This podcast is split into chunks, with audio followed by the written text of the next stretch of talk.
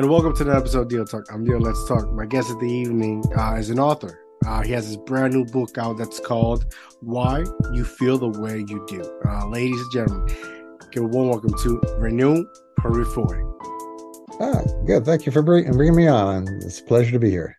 Thank you. It's an honor having you. I do apologize again if I bought your name, by the way. Um, no, it took me about five years to figure it out myself. So, oh man. um, so you have this great book out, um, but it, it's not your first book that you have uh, published, correct? Right. Yeah. No, I I, I was a, a counselor uh, specializing in anxiety disorders, so my first one was on that uh, anxiety, phobias, and panic, and then did another one on anger, and then did did another follow up on anxiety, and uh, then this one. So awesome. So so what inspired you to to uh, write this book right now that you're you're out? What, what what initiated you to do the research and gather information?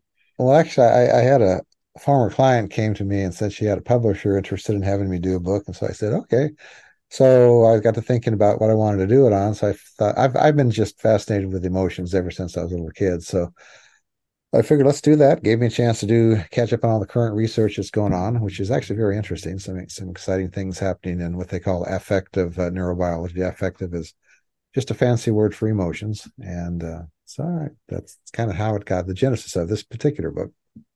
Wow, I know. I, I earlier I was on your website, and uh, I was watching. You have a couple of uh, videos there breaking down certain emotions. Uh, uh, the one of the first one you have there is anger, right? Which is uh, something that, that we all go through, right? Um, right, right. What are what are what are some things that that you have able to find regarding anger that is people are not aware about? Well, a, anger and fear are the flip sides of the same coin. Both have to do with threat. Mm. And so fear, uh, well, it depends on how you perceive the, the threat. Mm-hmm. If you perceive it as something that's manageable, you'll tend to get angry and take it out. If you perceive it as unmanageable, then you want to get away from it. And again, I use the words anger and fear in a very broad sense. So anger could be just irritation. I'm irritated, so please stop, stop, uh, quit stopping on my toes, or it can be rage. Fear can be just apprehension. I got a interview coming up. I'm not sure about how I'm going to do on that, or it can be, you know, grizzly bear coming at me, panic type of fear. So it's all the God. same emotional circuit. It's just, you know, we have a lot of words for it, but it's just the same how far the dial is turned up or down. And again, it all has to do with threat. Threat can be real or threat can be imaginary or perceived, I should say. Not, and we see a lot of that nowadays with uh, politics and just all of the other crazy stuff going on. People see threats all over the place, which may or may not be real. So that triggers a lot of the anger and anxiety you see in, in our culture. Wow. Yes, I know. I know you. You uh, in the video you break down.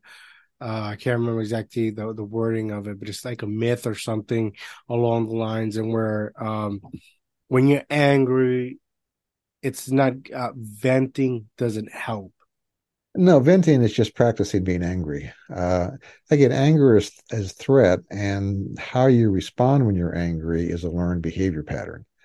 And you learn that partly from your family you grew up in, partly from the culture you grow into, uh, you know, your surroundings. Uh, if you grow up uh, in a really rough neighborhood, being angry helps you survive because you get a reputation. You know, you get in my face, you're going to be sorry.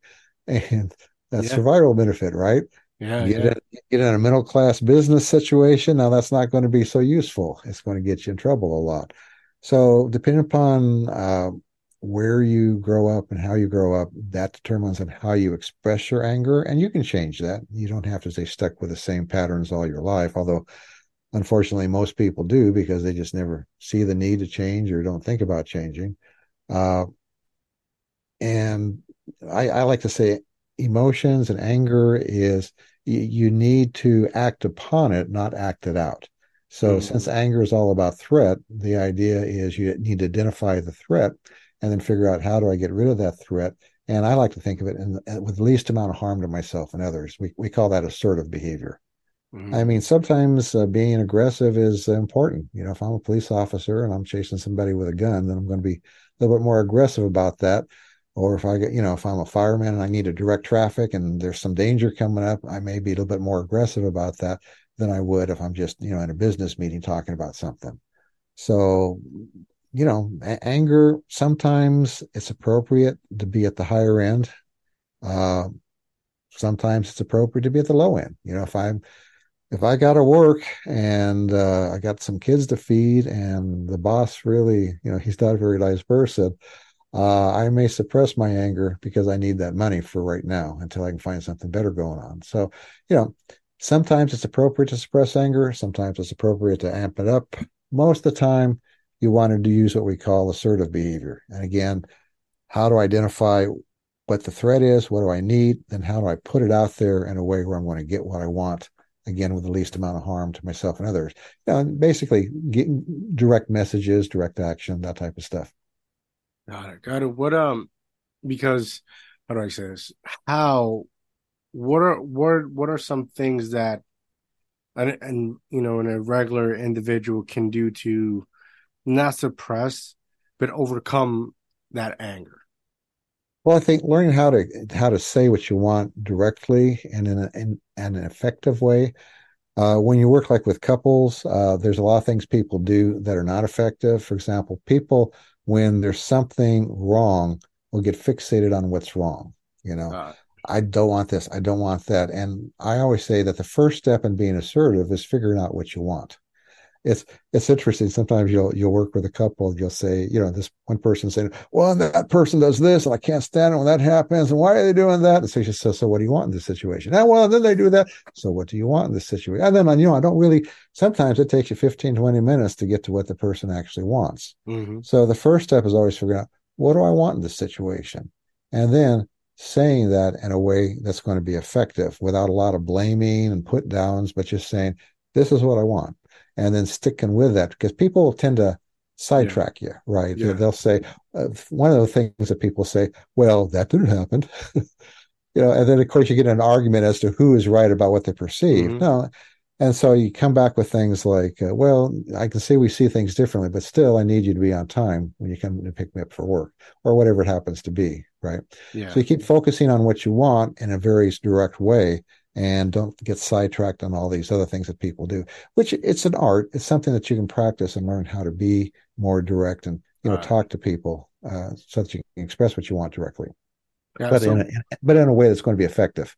Got it. So what do you do? Like you, you mentioned you you've helped you're a counselor you help numerous of marriages throughout your your your 20 plus year career right? Mm-hmm. what if you're stuck in a predicament again where you're trying to have a dialogue and you know the individual or the that other person, whether it's man or woman in a marriage, always are, are always trying to justify. Mm-hmm. You know, whatever. If I say I don't like this, I don't want this, and this is the problem, mm-hmm. uh, and just trying to find a solution, but the response in return is always trying to justify X, Y, and Z. I'm not right. sure if, if, I'm making sense. Well, I, again, some people are non-negotiators. That's so, a great point. I mean, you know, and this is the other thing is is is the other person willing to you know negotiate and you know in a fair way or not? And some people are unwilling uh, for a wide variety of reasons. Uh, some people are unable to, uh, just because they're so caught up in their own drama and stuff that they can't see things in, in, in a more rational way.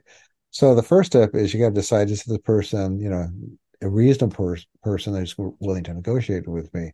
Interestingly, one of the best predictors that a relationship is going to fail is if one of the partner refuses to negotiate. You hmm. bring up a problem and I don't want to talk about it, you know, or they walk away or or they'll do the type of stuff you're talking about where they're unwilling to really decide or really talk about something and negotiate, you know, reasonable solution that's a big predictor that uh, this relationship is probably not going to last very long term because you really do need to, to take a look at problems and, and resolve them. It, it's interesting that marriages kind of go through a cycle. Yeah. You know, when you meet somebody, you start off in that infatuation stage.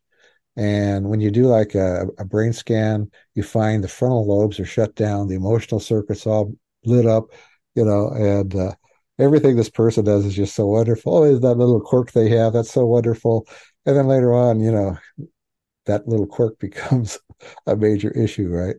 Uh, so then after you go through that uh, infatuation stage, people tend to get in what we call the rule negotiation stage. You know, what are the rules for a relationship? You know, who turns down the heat? Who feeds the cat? You know, how do we do this? You know, and, you know, that requires some negotiation, right? And if you can get through that, and again, some some couples stay stuck, you know, f- for years in trench warfare over that. And some couples dissolve at that point in time because this person is not getting me what I want. I don't feel that high anymore. Uh, but if you can get through that, then then you get into some uh, real nice uh, intimacy with a person, and that's again assuming this person is capable of inter- intimacy, because not everybody is. Some people are really damaged from their background or have things going on, or not they're not willing or not able to have an intimate relationship. You know, to negotiate, have reasonable limits, and that sort of thing. And that's one of the things that uh, when you work with young people out looking for, you know, somebody in a mm-hmm. relationship, mm-hmm. you need to evaluate early on. And this will be a very unpopular thing to say, but especially for women, do not have sex early on. Because as soon as you start getting intimate, again, the the uh, frontal lobe starts shutting down and emotions take over. Happens also with guys, but it seems to be stronger with women in terms of the brain scan stuff that they've done. So take some time, evaluate is this person capable of intimacy? And you start looking for things like uh, how does this person deal with disappointment? Do they mm. blow up? Do they get crazy? You know, do they, you know, are, are they able to handle disappointments?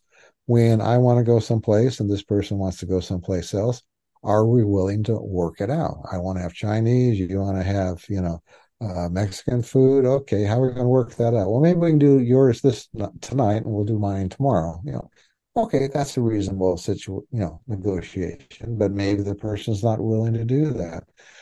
So those are the kinds of things that unfortunately people don't look at. You know, they're looking for excitement, or they're looking for somebody that's, uh, you know, gets the biochemical thing going on inside their brain, and uh, you know they they they get into that intimate stuff too early before they get a chance to really evaluate is this going to be a reasonable relationship so that would just be some piece of advice I, I threw out for people that are in the in that process of looking for it. Oh, the other thing is is consider the pond you're fishing in, right? Mm-hmm. If you're fishing in a lot of singles bars, you're going to get a different quality of people than if you're fishing in, let's say, a bicycling club or uh, you know some other kind of social group or church or thing of that nature. So, you know, the pond you're fishing is going to determine the fish you catch, right? Yeah, I, I agree 100%. No mystery with that one. No, no, yeah, yeah. The, I, I, don't think I don't think we're going to go into the relationship thing at this point in time. Uh, the other thing that I should mention is is if you come out of a difficult background, mm-hmm. you know, with abuse or whatever, uh, keep in mind that you walk into relationships with blinders on. People that have been raised in a healthy family they just naturally sense when the other person there's something wrong there. Okay. But if you have a crazy background you come out of, you walk into crazy and it feels okay. In fact, you can take a person from a difficult background, uh, let's say a woman, and you put her into a room with uh, 20 guys, right? Mm-hmm. Within 15, 20 minutes, she'll be talking to the guys that come from the same kind of background she comes from. And the way that works is it's an unconscious thing. Uh, you she gets around people that have appropriate uh, boundaries, appropriate disclosure, that type of stuff, and they feel funny. She gets around somebody with a similar background, it feels familiar. And everybody at this point in time is presenting well, right? Mm-hmm. So, but still there's that unconscious vibes that they're giving off, the body language, the way they're talking and stuff. It feels in some way like home. Okay. And so that feels familiar. Mm-hmm. And so that's part of why people tend to end up with somebody that's similar to you know where they come from. I mean, I, I come from a healthy background. All my friends come from healthy backgrounds. You know, we're all kind of similar that way. And people, uh, I know when I've worked with people that come from difficult backgrounds, it's like all their friends come from that type of background too. Yeah. In fact, one of the things I'll oftentimes do with them, I'll say, okay, one of the things you need to do is identify one or two healthy people or people that come from you know healthy backgrounds and hang around them. And um, it's interesting. After we identify how do you identify healthy, how do you hang around them, their complaint is always the same. These people are so boring. Hmm. You know, there's absolutely no drama in their life at all, right? because oftentimes the, their background is one of drama, a lot of intensity. And so when there's not that intensity, it feels funny because at home, when things, the intensity drop down, that means the other shoe was getting ready to drop. Yeah. And so they're kind of wired for that. So, you know, but if they hang around it, what they find is after, you know, six months or so, it starts to feel really good and they like that. It's kind of like when I worked with worked with anxiety clients, I would give them a relaxation response tape mm. and or CD nowadays. And um or actually MP3.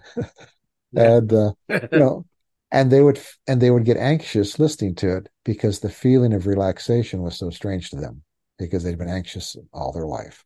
And so, in the same way, if you're used to a lot of intensity and drama, feeling around just low key comfort feels weird at first. And it's just, it's, I, I don't know what to do with this. But after a while, yeah. those circuits inside of you will respond to it. And it's like you start to get rewired from the inside out, just being in that company, you know, if you'll hang in there for a while. And, and that's kind of partly, you know, how you get rewired too. It's when you come out of it. I mean, obviously there's things you can do therapeutic wise and stuff, but part of that normalizing down the road is you got to start having some healthy relationships and being around people who can do that. Got it. Got it. Which is difficult. I don't know. In my situation, it's difficult. well, it, it it is. It is. You got to look for it. And nowadays, it's it seems like it's more difficult because you got a lot of lot of crazy stuff going on in the yeah, world. Yeah. And a lot of people that really don't know, uh, you know, how to be healthy. It, it was interesting. I was, I, I was, listening to a program the other day, and they were talking about the statistics of uh, young men in uh, in a poor neighborhood. Yes. And if it was a young white boy in a neighborhood, they had a sixty percent chance of having a male father figure in their household. If it was a young black man, it was like four percent. Wow you know and so statistics like that you know begin to show you this disintegration of the family and just the disruption of neighborhoods and stuff you know a, a, person growing up in that type of environment you know they have to learn what it what a normal relationship is all about i agree i agree yeah. you know and and those acts you know how do i say it? what is a normal relationships. Like there's in like media, celebrities, that yeah, the yeah. world that's consumed with that. You know, what is a normal relationship? If if you have, you know, famous people that are influential, constantly getting divorced left and right, sleeping with X, Y, and Z because a certain they were made uh, they yeah, were made felt a certain type of way. Yeah. We we uh, I I feel in my opinion we there's no really role models that aspect. Well, and that is the problem because it used to be everything in a child's environment reinforced the values that they needed to grow up and be a healthy and happy individual. And nowadays, whether we're talking about, you know, like you say, the media, music, everything seems to be opposite of what a child needs to grow up into a healthy individual. And it means parents need to, you know, make more of an effort which is sad because I was reading another uh, article just the other day about how many parents are spending more time on their devices than they are with their kids. Yes. You you go out into the restaurant, you see both parents are on their device, the kids are on their device, and nobody's talking or interacting. Uh, social media and internet and stuff has some really neat things you can do with it but it can be terribly destructive too. I mean, with young people, one of the big things that's talked about nowadays is the fear of missing out. And a lot of kids have that because all of their relationships are, you know, focused on the media. They're seeing all these curated images of everybody having a better life than I'm having. Mm-hmm. It's not really true. It just appears that way because you don't put your bad stuff up on the social media, right? You put that yeah. smiling face and this wonderful meal I had, or this place I went to, or all these friends I'm out having a great time with. And so th- there's a lot of unreality that people are growing up in nowadays. And I know when I work with people, one of the things I suggest is, you know, number one, don't watch the evening news. Cut that off because I worked a lot with anxiety disorder. So yeah. quit quit watching evening news get your news uh, 15 20 minutes in the morning you know go online find a site that aggregates all the news where you can look at the headlines read whatever you want but don't get it all that visual stuff In fact, another another study I was reading in Europe, they had uh, people 18 to middle 20s reduce their social media by one hour a day.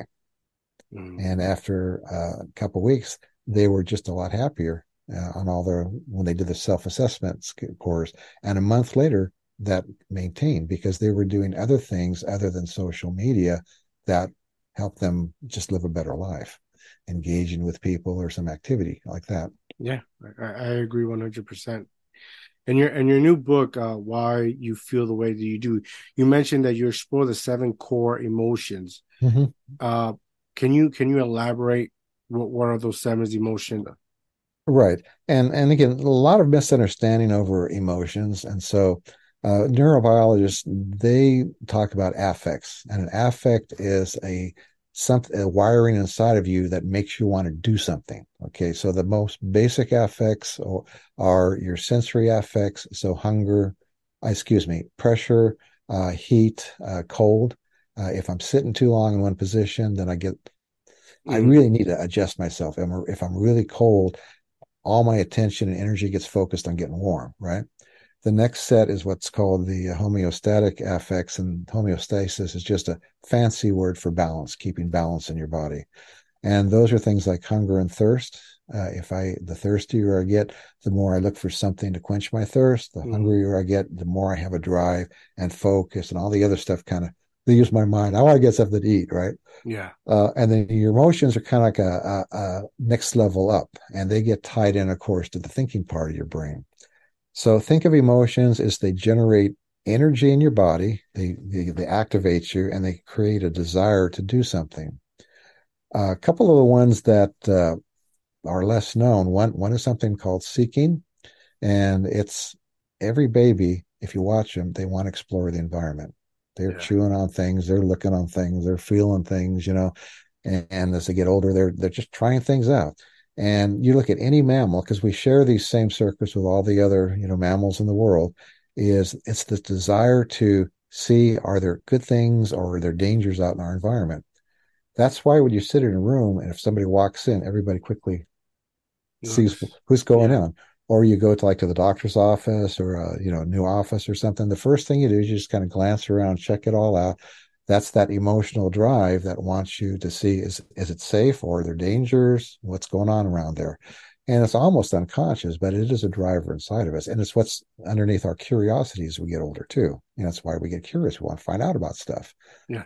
And again all these emotions can be you know dampened depending upon your childhood but we'll talk about that in a minute another one that's kind of interesting is the uh, the play circuit and uh, the guy that did a lot of this initial research uh, Jaak Panksepp uh, he was called the rat tickler because he was working with rats, and he found he could turn off the thinking part of the rat's brain.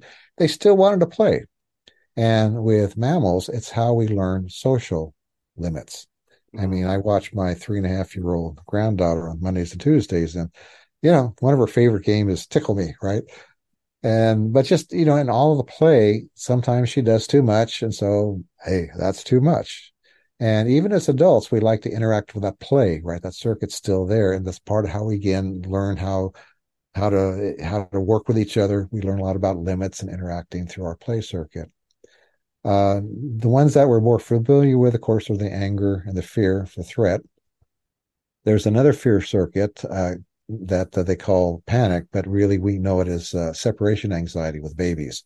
Uh, when the parent separates is not visible to the child, a lot of times they'll get they'll they'll go into distress, right? They'll start crying, and that triggers the caring circuit in the adult, and so that's part of what under, underlies our tying together as adults, and that's why we miss people when they're away. It's that that separation anxiety or panic circuit, you know, part of part of what bonds us as, as adults. And then, of course, there's the lust circuit, which we all know about puberty when that gets activated, right? Yeah. And uh, so, so a lot, so four of these circuits are all about relationship. And mm. that's one of the things, unfortunately, that a lot of people lack nowadays. In fact, uh, in, in, the book, I, I, wrap up with the uh, the three things that make people happy, and the big one beyond everything else is having meaningful relationship. If yes. you've got somebody that accepts you as you are, you can be transparent with, uh, and have a great you know relationship and you interact with them on a regular basis probably you're not going to have to worry too much about your mental health. But unfortunately, a lot of people go through their entire day without one meaningful social interaction, other than maybe on you know Facebook or something like that. And that's really not meaningful. Not what I mean by a face-to-face interaction. In fact, I, I was watching another study that talked about how much more rewarding on just a biochemical basis when they measure the different stuff inside of a person a face-to-face interaction is as opposed to a uh, like a zoom meeting or something like that. Because again a lot of our communication is nonverbal. Uh, little kids read adults just like a cat or a dog. They they they know your body language your tone of voice all that stuff we become very uh, tuned into language as we get older. And so we tend not to be as aware of that unconscious communication that's going on, although it's still there. We still pick it up, which is why we get vibes about people. And the, the simple example I often use is uh, use the simple phrase, I love you. I can say, I love you. Hey, I love you. Hey, I love you, guy. And you know what each one of those means without me explaining it because that's wired into you, and you you've learned that as you grew up how to read that kind of unconscious, you know, uh, message underneath the words.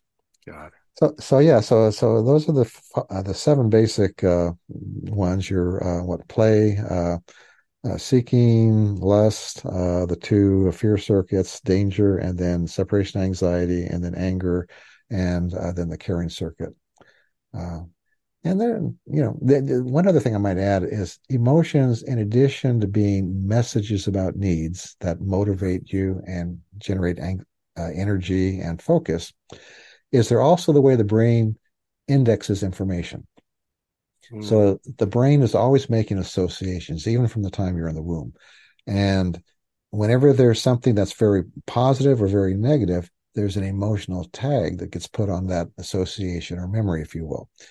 And what that does is the brain uses that as as it manages your life because again most of what's going on is unconscious. If i'm driving a car if i'm walking down the road my brain is not only coordinating my body but it's you know all the things it's learned how to do it's doing automatically. It's uh, looking out for dangers anything you know truck goes by oh that association comes up and i check it out you know.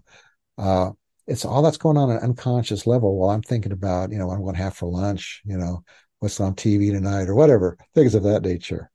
And when things that, uh, like if I grew up in, in, in a difficult, uh, violent uh, childhood, then a lot of things that normally are okay, a lot of times they'll get that emotional tag as danger. And so we call those uh, um, uh, emotional um, uh, triggers, right?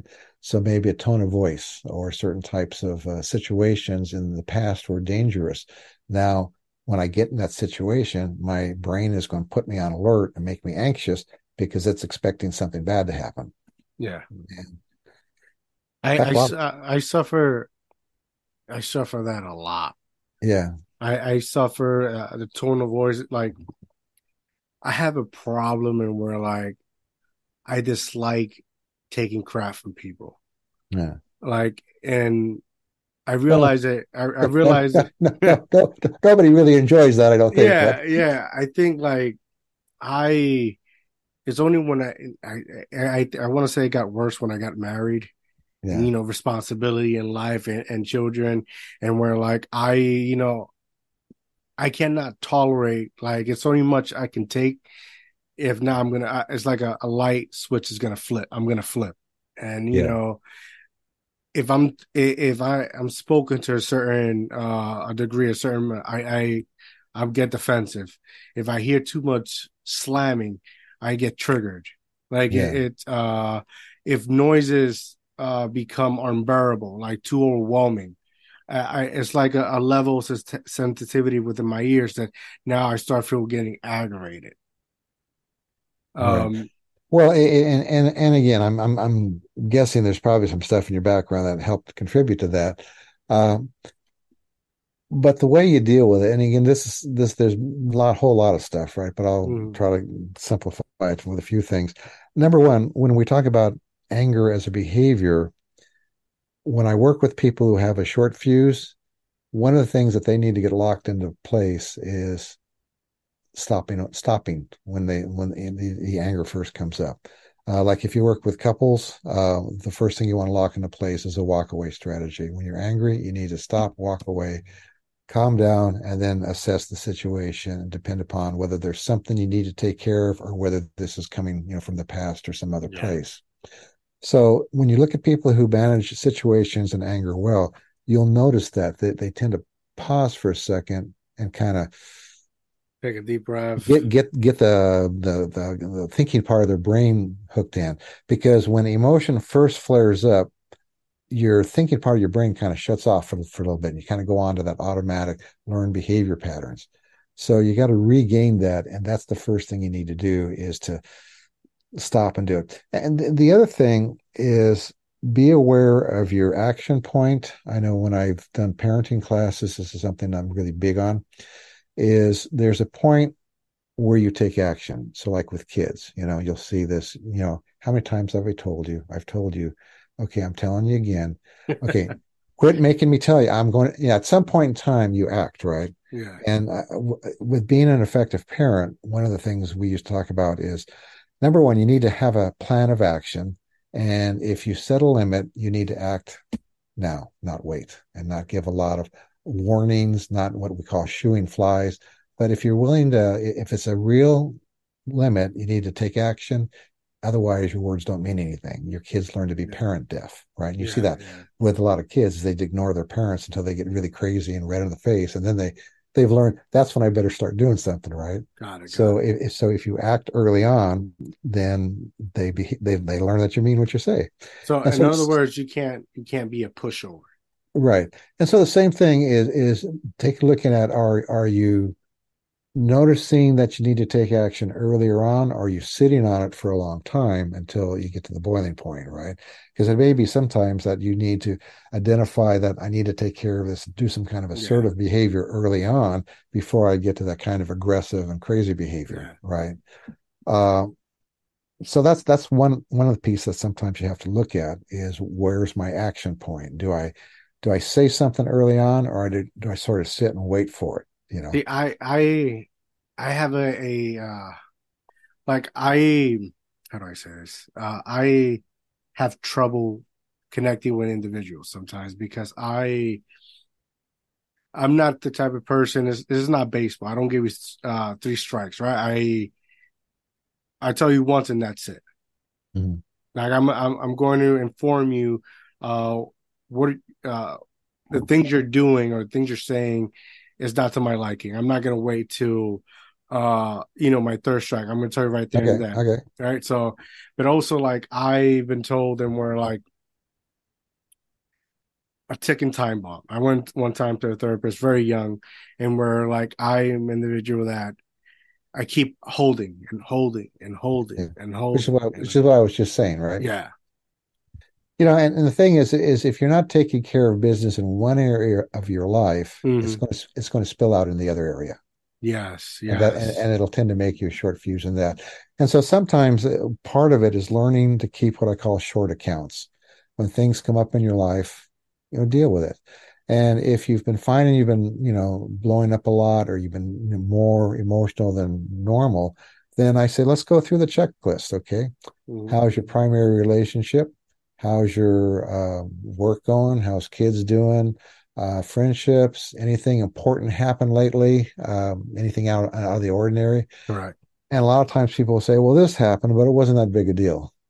Well, your reaction is telling me it was a big deal, and you didn't take care of it. So let's mm. let's talk about how you can deal with that issue. And a lot of times it's relationship stuff. You know, um, either you know, relationship's not going well, you're not keeping the right boundaries, you know, with a person, you know, you're not able to connect with a person on intimate yeah. level like you want, things of that nature. And then that tends to spill over into other stuff.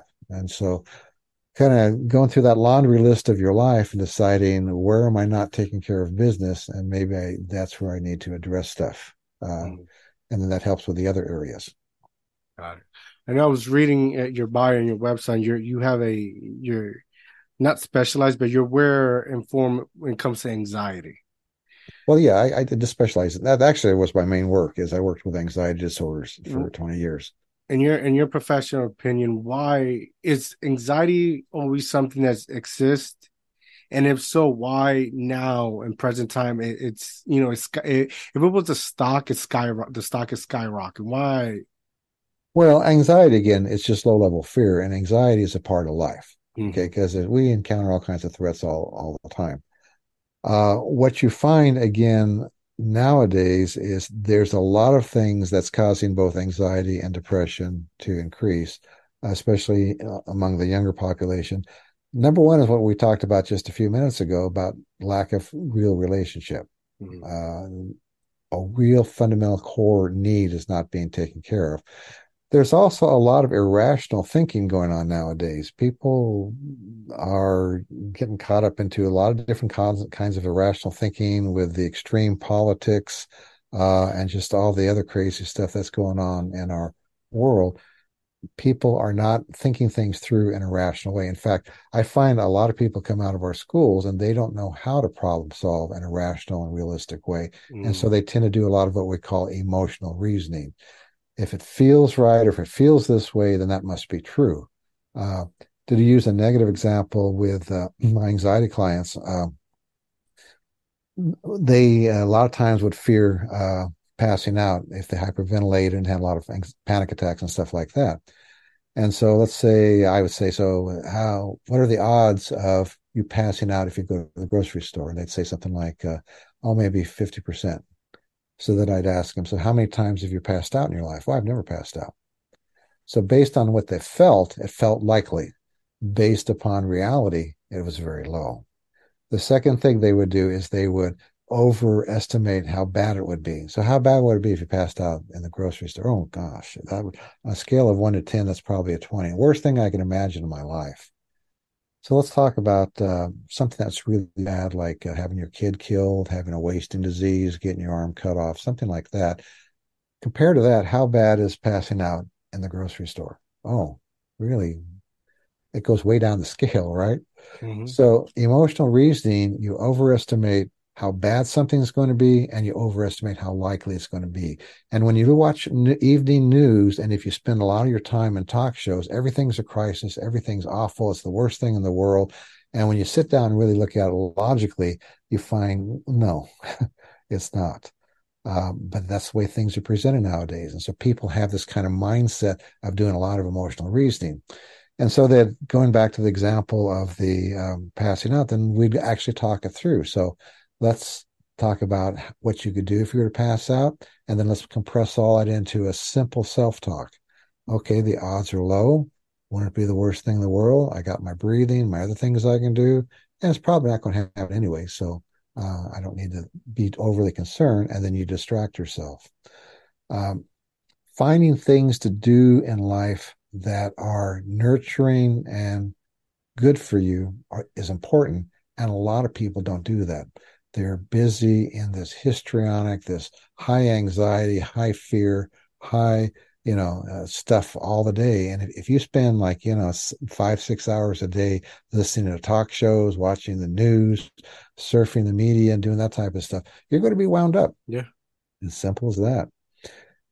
Just being quiet. You know, this is why the mindfulness movement is so popular. Just this idea of being quiet and mindful for short periods of time does so much for you and people don't get that nowadays you know we, yeah we, I, i've been told that uh uh not scary because uh, you know bes- besides you know creating a talk show and where it's all about yeah. talking yeah. i i find myself majority of my time just staying quiet and really analyzing but also just taking my surroundings mm-hmm. yeah I, I, think you know silence it, it's a virtue uh, it's not for everyone. well, and, I, I and, tend to enjoy it. and being quiet doesn't mean yeah. you have to be silent, right? You yeah. can be doing you can be doing activity. Uh, a lady I knew that was ADD, uh, and her, her best time was like mowing the lawn with a with a hand lawnmower. She says, "I got more thinking than when I was doing that. When I'm doing that." so you know, it, it could be an activity. I, I play guitar. I enjoy you know thinking and doing stuff like that. So uh, quiet activity doesn't need, need to be necessarily quiet. It just needs to be something that calms you. And that's different for different mm. people, right? Some yeah. people get really energized just going out with a friend, you know, for a cup of coffee or meal or something, or just, you know, sitting down and talking. I mean, people used to have a lot of time to do that. You lived in a village or you lived on your block, your neighborhood or small town where you knew a lot of people, you know, you lived up, you grew up with them most of your life. And nowadays we're just, you know, you, you're not living where you used to. You go move to different places for work or whatever. And people are very isolated. And so these basic human needs that we have are not getting taken care of. And so we shove entertainment, we shove excitement into that that space that really is looking for a relationship. Yeah. And again, that's part of what you see with our society nowadays, why you get so much crazy stuff going on. Right. Is it is it any way that we can identify like because a lot of uh, a lot of individuals would probably have meaningful relationship but they don't know how to identify. They haven't either they don't know values because of the culture or they just don't know how to identify it. Like right right. So how, how do you identify healthy? Well um, again the book i've got like about 20 different things that characterize a healthy family nobody has all of them okay but if you have a bunch of them then um, you're doing good so uh, simple things like uh, do i feel safe around this person if I tell them something about myself that's embarrassing or that was difficult, are they going to come back around use that against me somewhere down the road? Right. Or are they going to spread it around in places that I don't want to? So can I, can I have disclosure with this person, talk about stuff without it getting used against me or being beaten over the head or embarrassed by it? Uh, does this person have my back? You know, in, in mm-hmm. daily life, you know, so um, gee, I had an incident where I needed to be taken down to the ER just a little while ago. I had a friend I called up. My wife was out of town, so he took me down. You know, it's great to have people like that in my life that I can rely upon. Uh, and a lot of times, when you look at your family of origin, if you didn't have people like that in your family of origin, then again, you don't have people like that around you right now. Uh, that whole sense of intimacy can i be quiet with this person and have and by intimacy i'm not talking necessarily about sex but i'm talking about you know can we share things with one another right that's a really important thing along with this idea of being safety uh, do i have fun with this person? Are they enjoyable? Do we have some shared interest is always important if you're going to have a relationship. Is there some way uh, something in some area of your life music or sports or a hobby or something that you share? Which is why a lot of times when you're looking for you know friends that uh, are going to be meaningful you go to like a bicycling club or some other kind of you know dance group or some other kind of a hobby or interest that you have and that gives you a, a place where you have people that have shared interests. Now I can that's a pool of people I can start looking for people, uh, you know, that I can start to have relationship with. Uh, if you don't have any good friends in your uh, orbit, if you will, understand that most people have already filled out their dance card. Uh, in the old days, you'd go to a dance and you have this card, and people would write down, okay, I'm going to do the waltz, I'm going to do the foxtrot. You know, you have like a dance card, mm-hmm. right? And I, I, used to tell people that, I mean, we, it's been, you know, 100 years since we did that. But I use that analogy because when I'm looking for friends, I need to understand that most people, their dance card is full. You mm-hmm. can only have so many really intimate relationships in your life. You know, it's just, uh, just and, and that's, that's appropriate. You know, you got a lot of casual friends. You have three or four good friends, at least two maybe, uh, and the rest are going to be you know not as not as uh, intense as that. And maybe that you're trying to make friends, ask somebody out for coffee, try to get together with them, and they're just always busy. Well, all that means is not that you're inadequate or you're, you know, something's wrong with you. It just means their dance card's full. And so you got to go find somebody else where their friends moved out of town or something's happened. So there's a space open on their dance card, right? right. And that's somebody then that you can then connect with. And as you're, if you're older, then of course people, their dance card is more full, right? So, but there, there's people out there that are looking for a relationship and you can find people that you can have good relationships with. You can have fun together. Uh, you can enjoy them. Uh, you can have, again, feel safe with them. Uh, you can, uh, just have good times together and having some people like that, you know, it, it's so much more rewarding in the long run, you know, than having exciting experiences, mm-hmm, you know. Mm-hmm. Uh, but again, we're raised, we, we have a culture where on the media, excitement is equated with uh, fun and uh, the good life.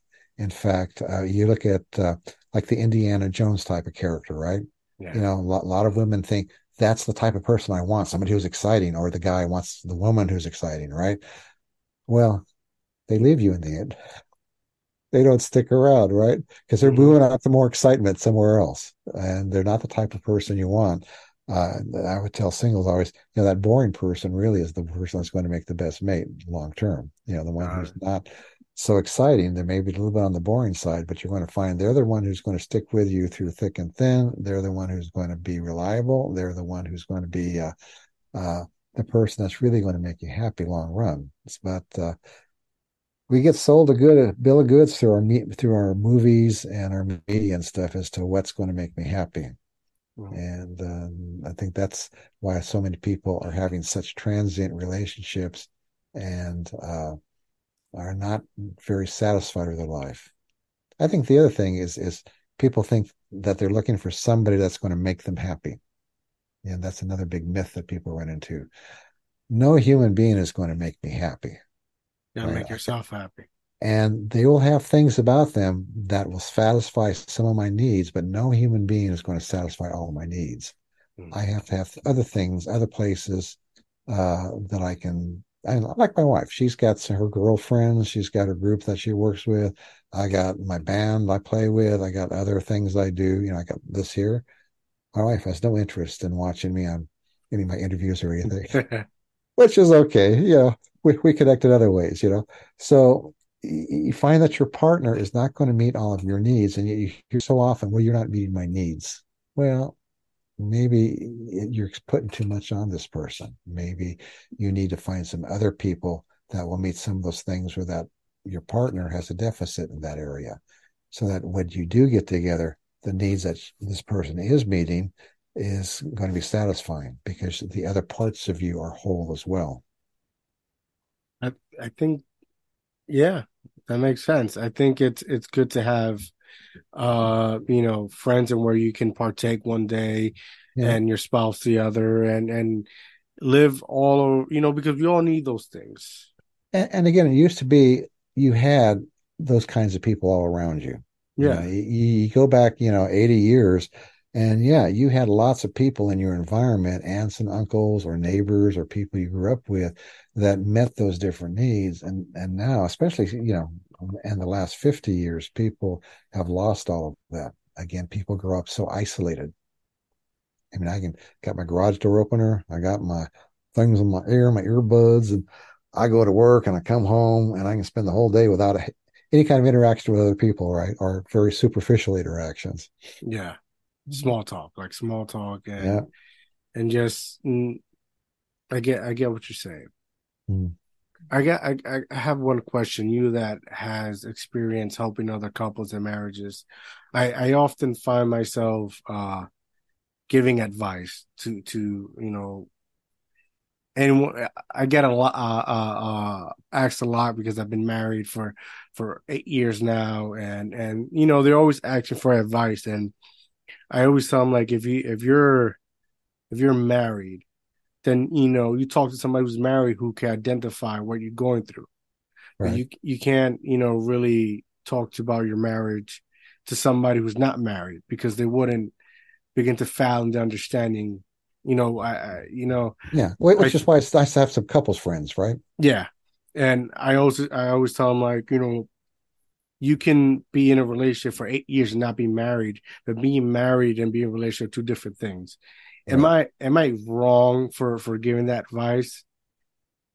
Uh, okay, I'm not exactly sure. You mean you can be married without being married? You know, like like like the work wife or whatever. No, no, like okay, so someone who's married is getting advice from somebody who's not married. Well, and I, and I it, it, it, depends, you know. Uh, you you know, I, I, mean, a therapist who's been trained in all this stuff uh, probably is going to be okay because, again, a lot of the issue it's kind of like going to a gynecologist. Do you have to have a woman gynecologist to deliver your baby because mm. he's never delivered a baby? Well, I, I mean, there's a lot of great guys out there that that can do just a fine job because through their education and stuff and through their experience, they've learned a lot of the problems and a lot of the issues involved, right? So it's possible to have a, a, a good per, a person who understands relationships and stuff uh, who's not married. It depends upon why you're going to them. Uh, if you're going there because you have a hard time negotiating, maybe you need to learn negotiation skills uh, mm. with your with, with your partner. Uh, some might be an area of your relationship where maybe this person has no experience or knowledge. So I think it really depends upon the specifics of what you're talking about. Mm. Uh, like fair fighting, you can learn that from uh, most people. They don't have to necessarily uh, know how to be married in order to teach that. Um, again, you have to have a person who's willing to learn it, though. yeah. Yeah, not not everybody's willing. Not everybody's willing. I mean, yeah. the, you you find in marital counseling, uh, uh, the, the, one spouse will bring the other person to you to fix them, right? Yeah, one hundred percent. Here's this person. Fix this person, so they'll be be what I want, right? But that's normal. They always want to. I get what you're saying. Um, but usually both people need to work on it, right? Yeah, yeah. So it's not a single person issue usually. They they they like to uh they like to say that you know it's a hundred and hundred. Each person has to put a hundred hundred. But I mm-hmm. find that sometimes so unrealistic because you can, you know, sometimes you get cheated out. Yeah. You know, with the understanding that some days you're probably going to do more than the other. it, it is, uh, you know, and again, that's why it's important early on to find somebody who has the capacity for the type of relationship you're looking for and not just to be focused on are they exciting or sexy or whatever but do they have these other qualities which mm. unfortunately because you're young and stupid when you pick your mate you know you usually aren't looking at that type of stuff right uh, I, I i joke uh, a lot when i'm waiting in a line and uh, you know the person will apologize. Well i'm sorry for making you wait for so long. I'll say well you know I, i've been married 49 years. I'm a patient man. Can we yeah. can, can you can you give uh, uh, for everybody who's listening and watching can you give you know a, a, a, uh, a brief description on on on your uh, background? Because you know some people would find it and say what is he talking about or what yeah. is he saying and i think you know you just reading your research and reading what i've gathered you really know your stuff and, and you make a lot of sense in where you know the public you know sometimes we we we, we have our, our our head upper uh, upper tush, right? And we're not able yeah. to realize the simple things that the advice you've been able to give us for this whole episode. Well, yeah, and, and it is a problem because a lot of times people don't want to hear it mm, because they're so they're so immersed in what media and the culture has sold them as to what happiness is all about. You know, uh, again, we're in a culture that's very mechanistic. You know, uh, I'm just a little machine. When I'm dead, I'm gone. So my purpose is to be here and get as much good stuff as I can. Good stuff means excitement and entertainment and, you know, all about me. You know, they, they joke that that's why your, your arms come in, right? Because it's all about me. Getting all the stuff I can get, right? Yeah. Uh, and it, it, turns out there's more in life than that. In fact, in fact, let me, well, you asked about my background. I, I uh, uh, my original degrees were biology and the chemistry math minors. I was interested in animal behavior, been interested ever since I was a kid. Raised chickens, rabbits, you know, dog, parrot, you know, cats, all that stuff. Uh, so I was interested in animal behavior. Had a friend of mine who was a counselor, a good friend, really liked what he was doing. So he got me interested in going in and getting my master's in counseling, specialized in anxiety disorders for 20 years. And and needed to get my kids through uh, college. So I took a job at a little local college teaching psych and uh, did that for 20 years. And now I write wow. and teach and do different stuff. So yeah, so I've been interested in emotions and all that stuff all all my life. Uh, been fascinating, and so in, in, in this most recent book, I, I wrap up with the three things that make you happy, and we've been talking a lot about the one, the relationship, which is the big one. But the other two things, the second one is purpose, having a purpose in life. Mm-hmm. And purpose can be very simple. You know, I'm going to, I'm here to raise my kids. I'm here to sell the most widgets I can. I'm here to be the best, you know, musician I can be or whatever. Or it can be broader. Uh, I'm here to somehow contribute, you know, to society, to make people's lives better, to create meals that people will really enjoy. Uh, I mean, part of my purpose in life, and you can have more than one. I mean, my kids were part of my purpose when they were growing up. Uh, part of my purpose is, you know, helping people. Uh, and the broader the purpose, usually the more successful and happier you are. And then the third one is the hard one to define because it's a little bit squishy, and that's meaning. So having meaning in life. Meaning has to do with the what we call the existential, my existence part of you. Is there a God? Is there not a God? What's the purpose of life? What really makes people happy? Why am I here? Why is there something rather than nothing? So those kind of big questions we grew up in a culture where we don't even think about those questions very much anymore because we're so mm-hmm. focused on again entertainment and you know just the more superficial stuff and yet when bad stuff happens that's what gets you through it and helps you give context to your life with all of the uh, positive and negative things that you experience uh, i know one of the things and i just mentioned it very briefly in the book but one of the things I like people to think about is just some of the near death experiences and research that's been going on. I have uh, one research that I put in there of a very large sample, and they come to the conclusion that there's something going on. We can't explain it. I mean, this whole thing got started in the 70s with uh, a guy named Moody who wrote a book, Life After Life. And a lot of people now have been kind of paying attention to people who have these experiences that say there's yeah, maybe there is something after we die. Maybe there is some kind of a spiritual realm. And if there is, maybe I need to work that into my belief system somehow. Now, I'm not mm-hmm. going to get into any specifics because that's up for people to explore yeah. on their own. But I, but I open the door that maybe there is some meaning to your life beyond just you know having a sexy mate or you know having the most fun I can have or making money or things of that nature.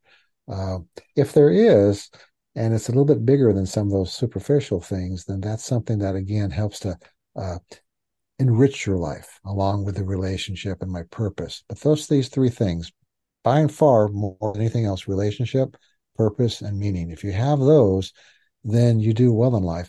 And when you look at again, especially the younger generation, what are they lacking? They're lacking purpose, relationship, and meaning. And again, that explains a lot of the anxiety and anger and other stuff that's seems to be increasing in our culture. Yeah. You know, I, have recently had uh, a gentleman on the podcast all the way from Australia. Uh, mm-hmm. I still haven't released the episode, but uh, his name was, he was an older gentleman. His name was Ian, uh, I think Waterspoon.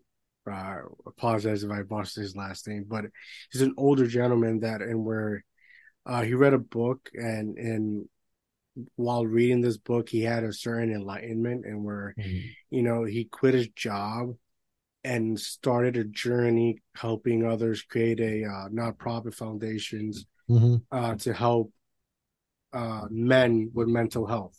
Mm-hmm.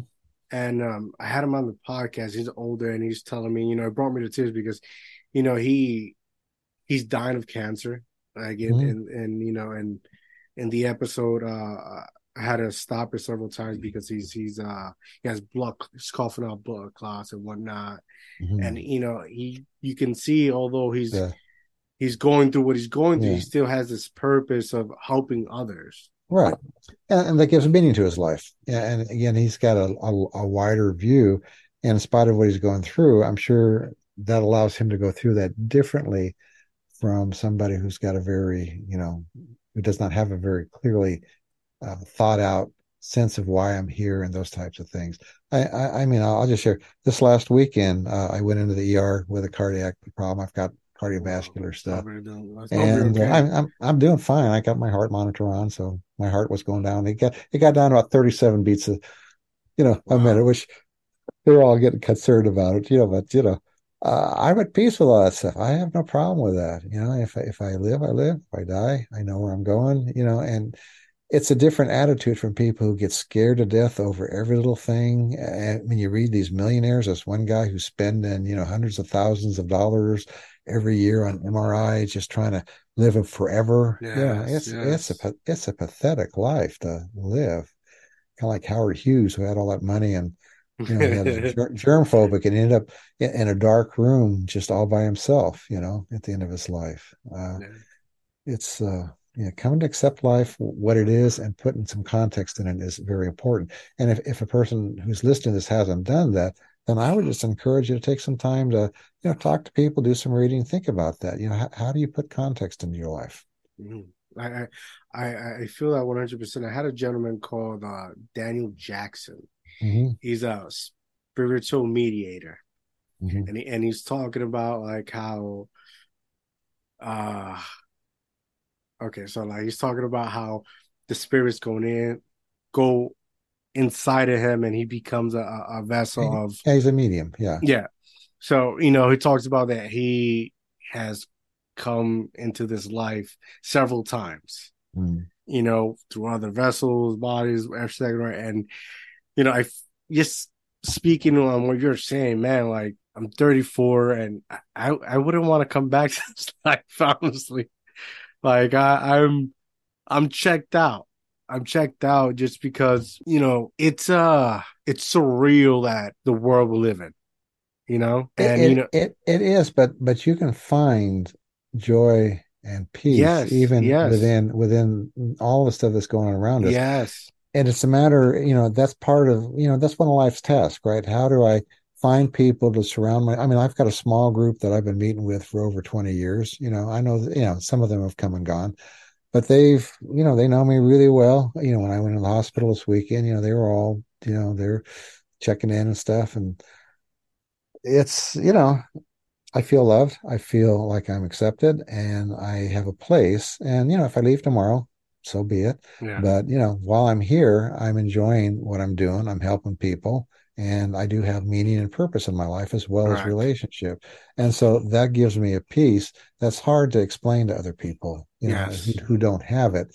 Uh, but it's there. It can be obtained, but you have to go out and find it. You can't. Yeah. It's not yeah. going to come come to your door knocking.